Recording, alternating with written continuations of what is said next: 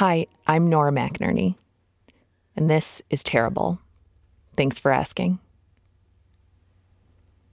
On November 25th, 2014, I was 31 years old, sitting on the edge of my bed in my LL Bean pajamas, staring at my reflection in the full length mirror that had been in the house before we'd bought it. This mirror faced our bed in a way that was somewhat uncomfortable because it implied we had hung it there for sex reasons. And I wanted to laugh about that, about how sexy it was that we hung a mirror lengthwise in front of just a portion of our bed. But there was no one there to receive my joke. I had started the day as a wife. I was ending it as a widow. Did I look different? I wondered. Had the change registered on my face the same way it had registered inside of me? I was still 31 on the outside the same blue eyes, the same purple hair, the same pajamas, the same retainer, the same house, the same bedspread. And all of this betrayed the fact that I knew with certainty that I had aged 150 years today listening to my husband's lungs take their last breath, feeling his heart stop.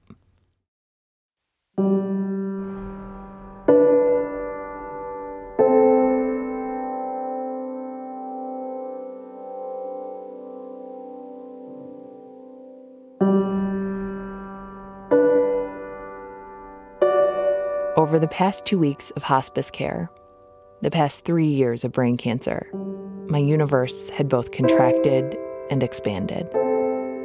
Our physical world was smaller, a tight loop containing the hospital, our living room, our bedroom. But our psychological world had grown immensely. Both my husband Aaron and myself had felt tapped into something bigger than his sickness, bigger than his death, bigger than my grief we knew that this was life, that all around the world, people were suffering and dying, people were being born feeling joy. We knew that we were not special, but we were here. We were a part of this, all of it. So even when our circle constricted to just the guest room where he lay dying, we weren't alone because someone was doing the same thing. Someone was dying. Someone was losing their person. It was 1:30 a.m. I stared at my face more. I thought about this. And while I sat there, 2,000 miles away, someone's life was giving way beneath their feet like a trapdoor. It was Casey Jones. The person he was losing was his beloved wife, Hope, who he'd known since middle school. We started dating in seventh grade. Um, we were each other's first boyfriend and girlfriend. But then our parents found out and were like, you guys can't have boyfriend and girlfriends yet. Like, um, so I think we had like one date where we went rock climbing with two of our other friends. It was pretty romantic. Um, but I just, I always, as cheesy as it sounds, I just, I always wanted to be with Hope, and I did truly always want to marry her, and I just felt very strongly about that from a young age. Like, I just want to marry her. But I watched her date a lot of guys, not a lot, but there's a couple, and both of them were like more serious. I mean, it's in high school. It's funny saying it was serious relationships. High but, school is so serious. And everyone, like the church we grew up in, like everyone, her brothers, like right out of high school, you get married and you start working the trades and you make your family. So any dating in high school did feel serious because it's like, I'm probably going to marry this person.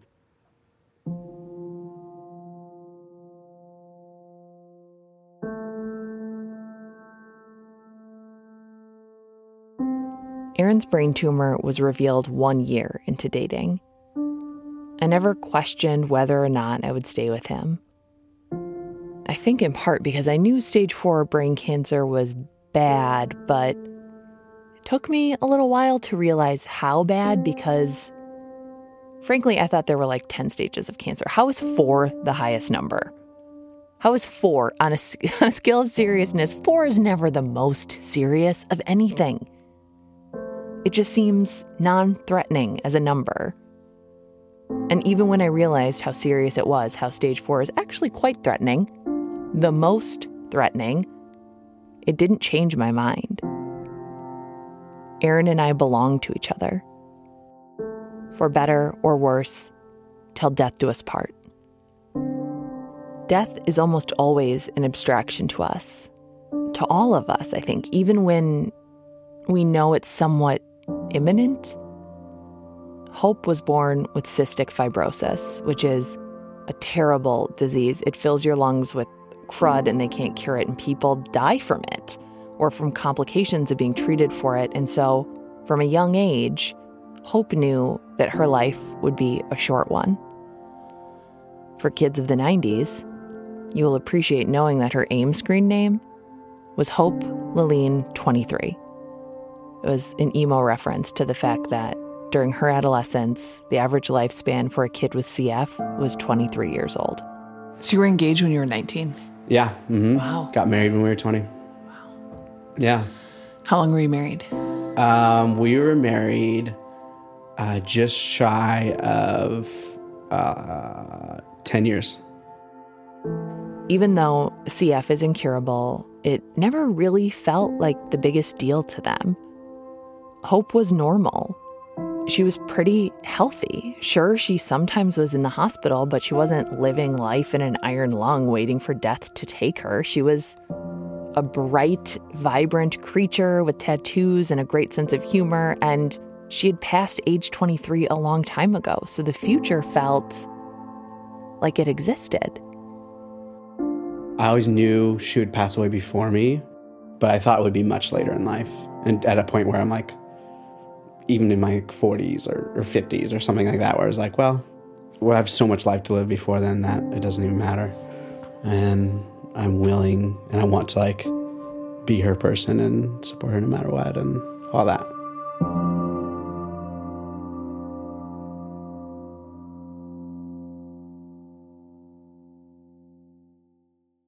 Aaron always thought there was time for us, and so did I. Even when I understood how serious stage four brain cancer was, we had a baby, we took a honeymoon, we went to a Beyonce concert, we paid our mortgage, we went to work. And so did Hope and Casey. They got grown up jobs, a lovely little apartment in San Francisco, and they pursued Hope's dream of adopting children. Little Mari came to them as an infant and she made them a family of three. That is all so normal. Hope knew from a young age that her life would be short, and yet her death was shocking. Because it doesn't really matter whether or not you see the train coming. While I was staring into that mirror, Casey was watching the train make impact. Casey and Hope were at home in their little apartment folding laundry, talking, and like she had been for years, Hope was fine. I got in bed um, and was reading, and then she got up and went to the bathroom, I think to take her makeup off, came back into the room, and she crawled onto me, and I was just holding her. She's small, so I just she was like on my chest, and um, said I love her, and she was saying she loves me, and that doesn't happen every night. And so it felt like a really a special thing where I was like, oh, was such a, usually well, I'll read, she'll be doing treatments, and I'll fall asleep within like a page of reading. And that's kind of a normal night. Um, we just cuddled for a little bit, and then she um, went around to her side of the bed, laid down. I think she had started reading or something, and then she coughed. And um, and I heard something pop, and um, she like s- sat up and she's like, "Uh oh." There was blood, so much blood. But they've seen blood before, but not blood like this. And I was like, "What?" She's like, just started coughing up blood, and I was like, oh, "I'll go get a bowl." I ran, I got a bowl, and came back, and she was just coughing up blood like uncontrollably. And um, I was like, "Do I call like 911? And she just like was shaking her head, yes. Hope was in their bed in the back of the apartment, in a room that had terrible cell service. So the only way that Casey could call for help to get the EMTs to their home was to leave Hope alone in their room to guide the first responders to their door. First responders came. Nearby friends and family arrived. But Hope died on a normal night in their bedroom. Because I can't even think about like how scared she was. I mean, I could see it when I would run back in, in her eyes. And, uh, and even right when it started happening, I could see that she knew something was worse than ever before. But I think about like when she passed, she was just looking out this window. Like I, she wasn't even looking at me. And that seems like, why couldn't I have just been by her side uh, so she could seen me or could have said something sweet to her? And um, I don't know.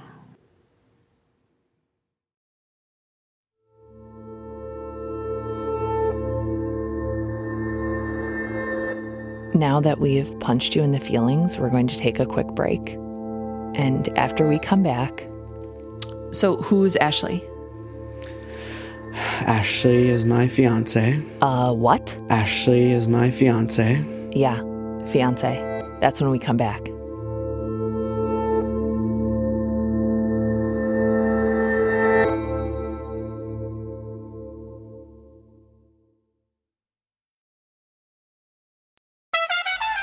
If you like Terrible Thanks for Asking, why?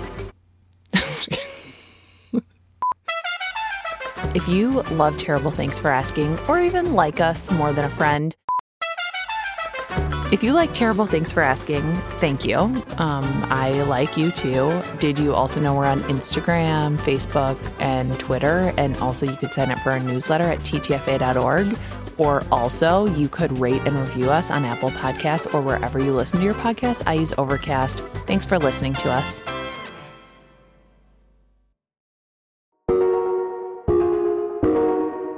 We're back. Casey has a fiance. His fiance is named Ashley. And it may be important for you to know that a year and a half passed between Hope and Aaron's death and when Casey and I finally met to record this. Um, Ashley. Yeah, I met Ashley. Actually, we we went to the same. We grew up going to the same church, which is the same church Hope and I went to, and um, I knew her family. Now, if you're listening to this and you're like, uh, you're not alone. There are generally two responses to hearing a widowed person is in love again. The first is, mm, too soon. And the second is, oh, I'm so glad you've moved on. Now, number two would be convenient, emotionally neat and tidy, but it just isn't reality.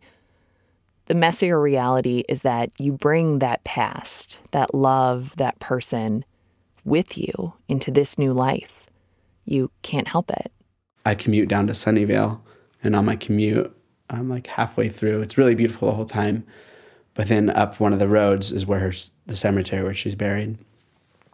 So I feel like every day I almost think about her. I've never, I've still never been, um, but I drive near it and I see the mountain that it's up on, and so I think about her every time I pass it, sort of.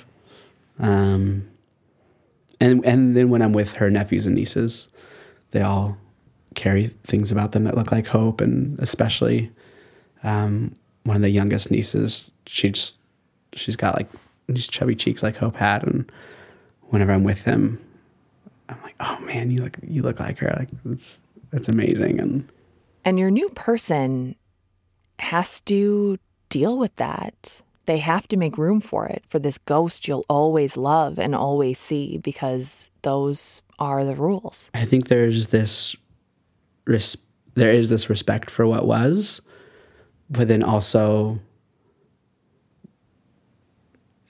it's difficult for Ashley to process it, rightfully so. Like, how do I? I'm the first person that she's ever loved completely and wanted to ever spend her life with. Yet I've already loved someone completely and wanted to spend my life with them. So I think it's it's a struggle to like not feel like the second and not compare.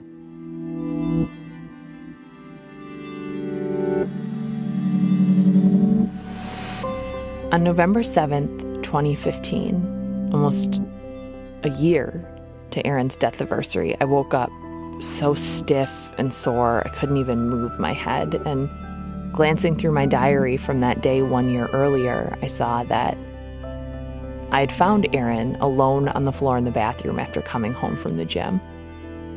He was wedged between the tub and the toilet, and he said he was fine. Everything was fine. It was not fine. I called his doctor secretly from the basement to tell him that things were getting worse. It was a year later, and I woke up and my body remembered this. It remembered all of the horror to follow, and it was bracing me to lose Aaron again.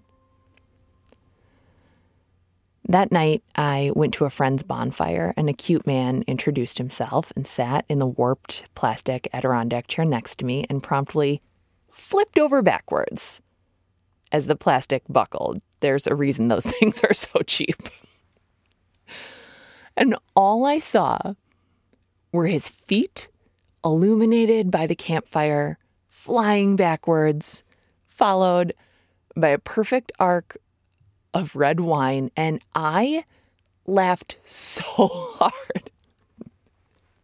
I laughed so hard I couldn't breathe. Like, when you haven't laughed in so long and you laugh that hard, you think like, am I going to die? Will I pass out? Will I ever stop laughing? And I could feel that exoskeleton of grief that I have cracking just a little bit at this man's expense. that was Matthew.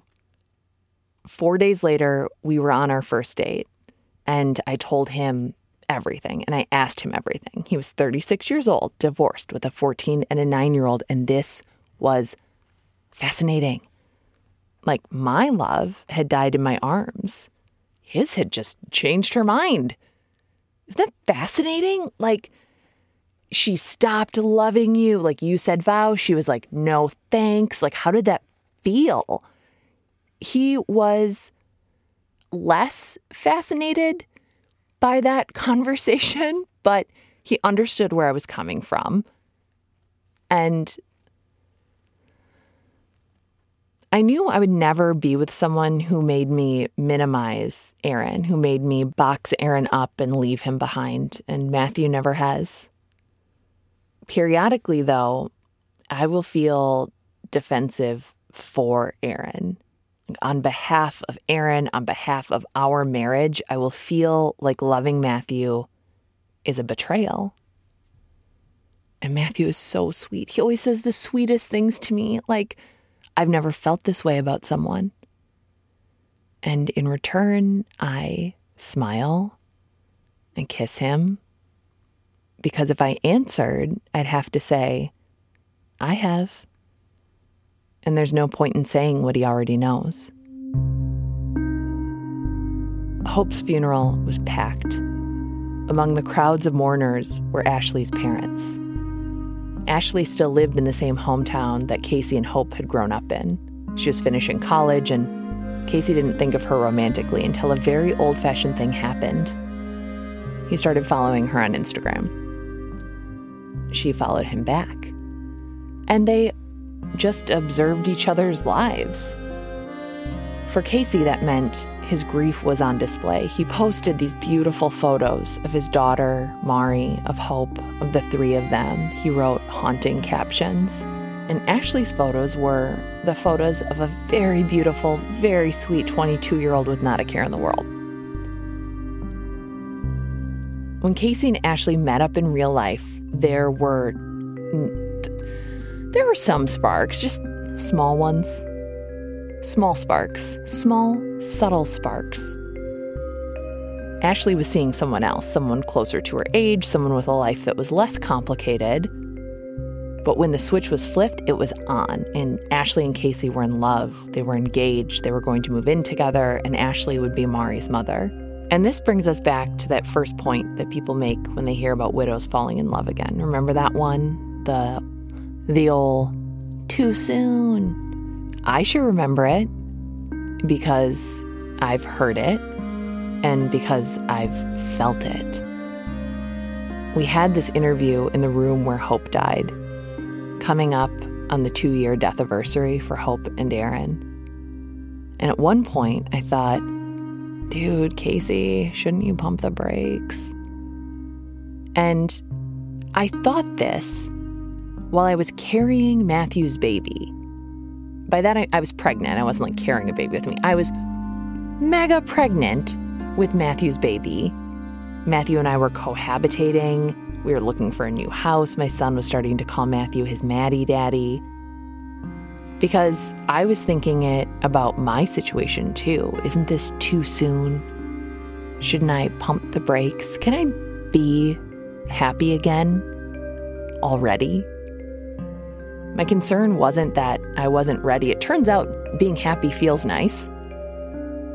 But my concern was that the world around me wasn't ready, that my friends and family or Instagram followers weren't ready for me to be happy again. Because if I were happy, that would obviously mean that I was no longer sad, that I had moved on, I'd reached closure.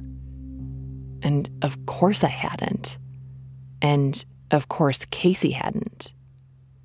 Because Matthew and Ashley aren't cures for losing Aaron and Hope. For me, I feel like my heart, um, like I still love Hope. And I don't think that love is gone. I think my heart just grew to love more, which I which you don't think is possible because you're like, how could I love somebody again? And then it starts to happen, but then that love for hope is not gone. It's still there, and if obviously if she was here, I'd, she'd be the one receiving all of it. But my heart is expanding to grow and to love more. I th- I think people, the ones that have a hard time with it, just don't want to talk about it, and just slowly stop being involved in your life.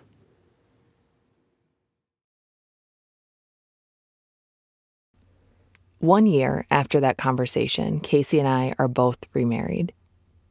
Ashley is now Casey's second wife. Matthew is now my second husband. I love Matthew. My love for him exists alongside my love for Aaron. It isn't a contest, it isn't measurable. I can love Matthew and this life and love my life with Aaron, in part because of Instagram. because it made it possible for me to see Casey open his life and his heart to Ashley to love her completely and openly, even while he loves Hope. That discomfort I felt, that was me wanting to love more like Casey and be less of an emotional miser. Sometimes I do feel like Matthew got the short end of the stick because he doesn't get the Nora that Aaron got. And I tell him this I tell him that other Nora was awesome. She could manage a chemo schedule, make organic baby food, work out five times a week, and work a full time job. This Nora's fine, I guess. I don't make any food except cereal. I don't do laundry. I don't clean. I'm always 15 minutes late. Hans is looking at me. I'm 30 minutes late. And Matthew, for some reason, likes the Nora he got. So Here's what I will say about this Nora she has loved someone like this. She knows what till death do us part means. She's done it before, and she's still willing to do it again.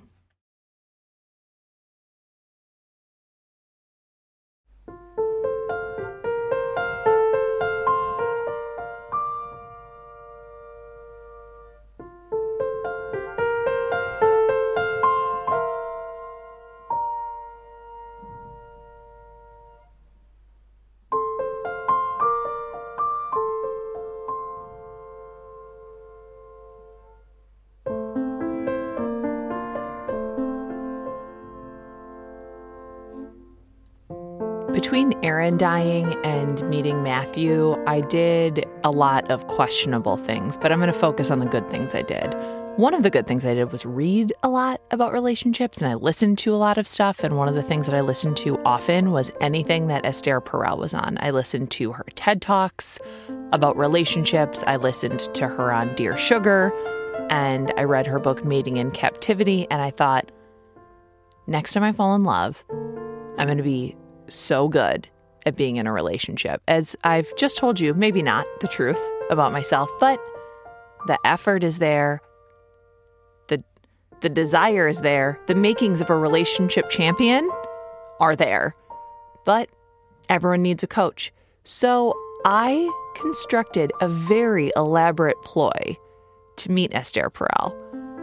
We went to the Now Hear This podcast festival in New York City, and we played this for her. She was sitting in the audience while I, I we talked about um, this about Casey and myself, and then she came on the stage, and I got what I was dreaming of, which was basically a private therapy session in front of 200 people. So we wanted to share Esther's insights with you.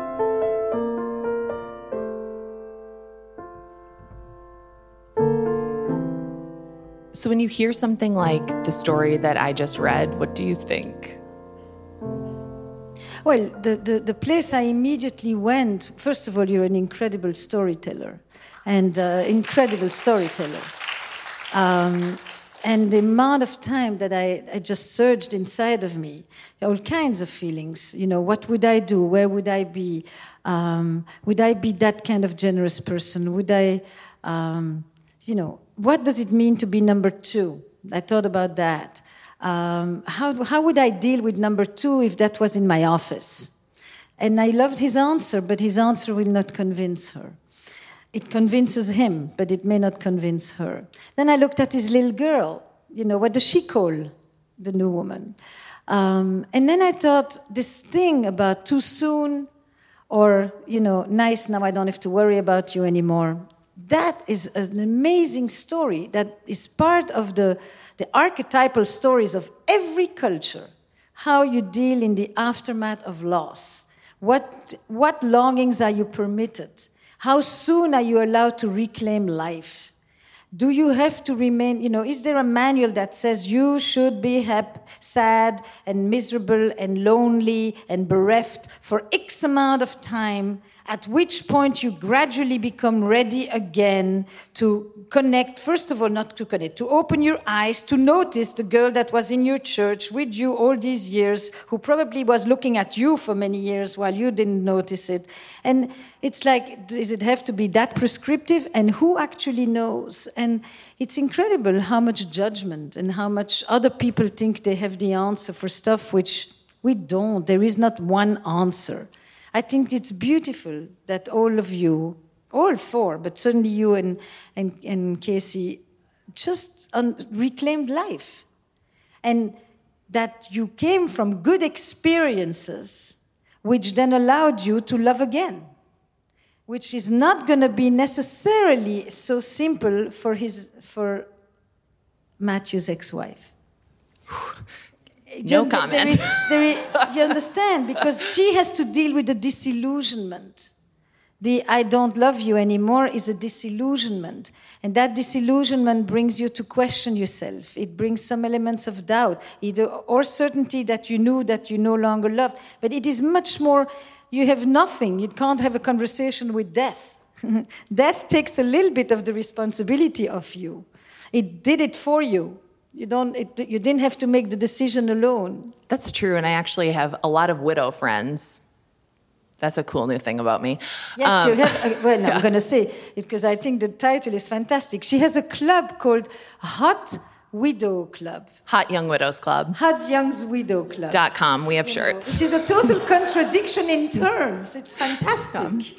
yeah, and you can be hot, young, and widow. I know people always email and they're like, "Can I be in it?" I'm fit. They, they like attach a photo. I'm like, "It's not. It's just a name." Like, my mom is in it because she won't let me have anything of my own.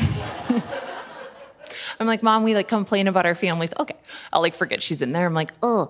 Um, but I, I don't know where we learn that assumption that there's a timeline to things. And I'm really interested in how we try to unlearn that.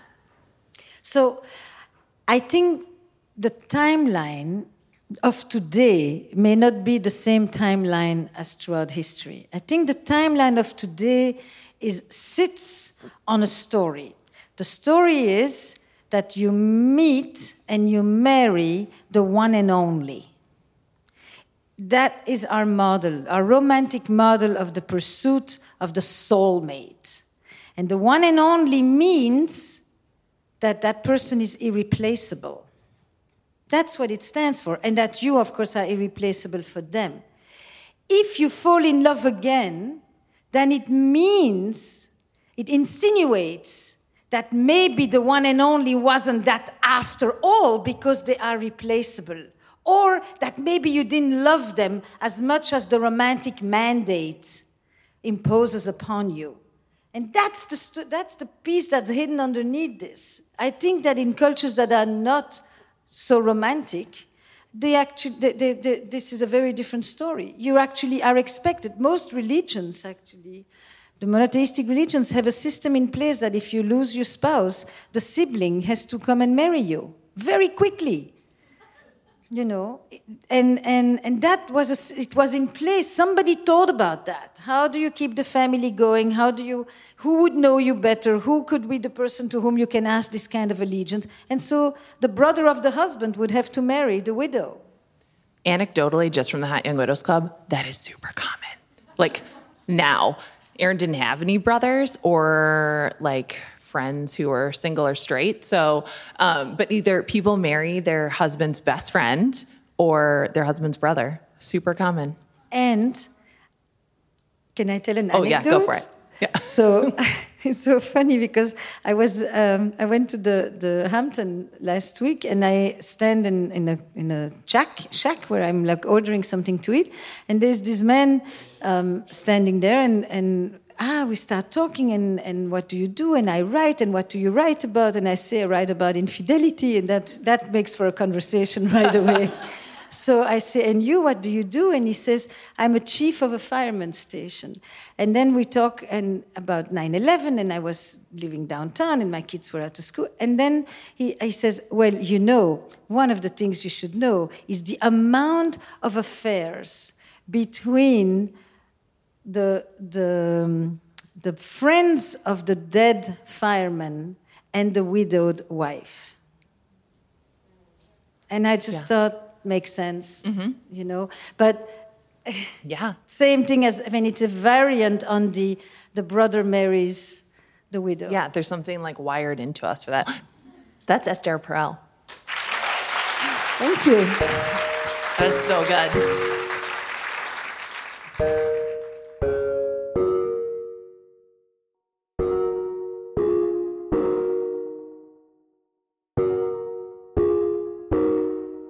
I'm Nora McInerney, and this has been terrible. Thanks for asking. Hans Buetow is our senior producer. His wife is Amy. Thank you for letting us take all of Hans's time for the past almost a year. Wow. Our interns are Jacob Maldonado Medina, Emily Allen, and Marcus Arsvold. Hannah Meacock is our project manager. She makes all the things happen. Thank you to Casey and Ashley and Hope and Aaron and Matthew. I love all of us. Thank you also to Esther Perel for validating me and Casey and the fact that love is magic. She joined us on stage at the Now Hear This festival in the Javits Center in New York in September, and uh, then I got a haircut like hers because I'm a psychopath. Esther is the author of several amazing books. Her most recent book is called State of Affairs Rethinking Infidelity. You can and should buy that anywhere you can find books. Her Audible original podcast, Where Should We Begin, is now available on Apple Podcasts and other podcast places as well. Our theme music is composed by Joffrey Wilson. If you live in Nashville or thereabouts, I'm going to be there on November 7th at Parnassus Books. Come out and meet me and get a high five, and let's talk about Terrible Thanks for Asking. And my book, It's Okay to Laugh, Crying is Cool Too. TTFA is a production of American Public Media, APM.